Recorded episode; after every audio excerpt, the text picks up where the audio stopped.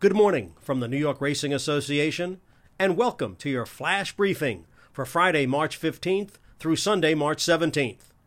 Friday's card at Aqueduct features nine races with a first post of 1:30 p.m.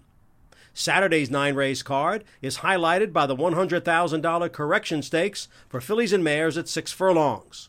Also on Saturday, the cross country pick five returns in partnership with Oaklawn Park. Kicking off with race seven at Aqueduct, the 50 cent minimum wager will feature the Grade 2 Azeri and both divisions of the Grade 2 Rebel from Hot Springs.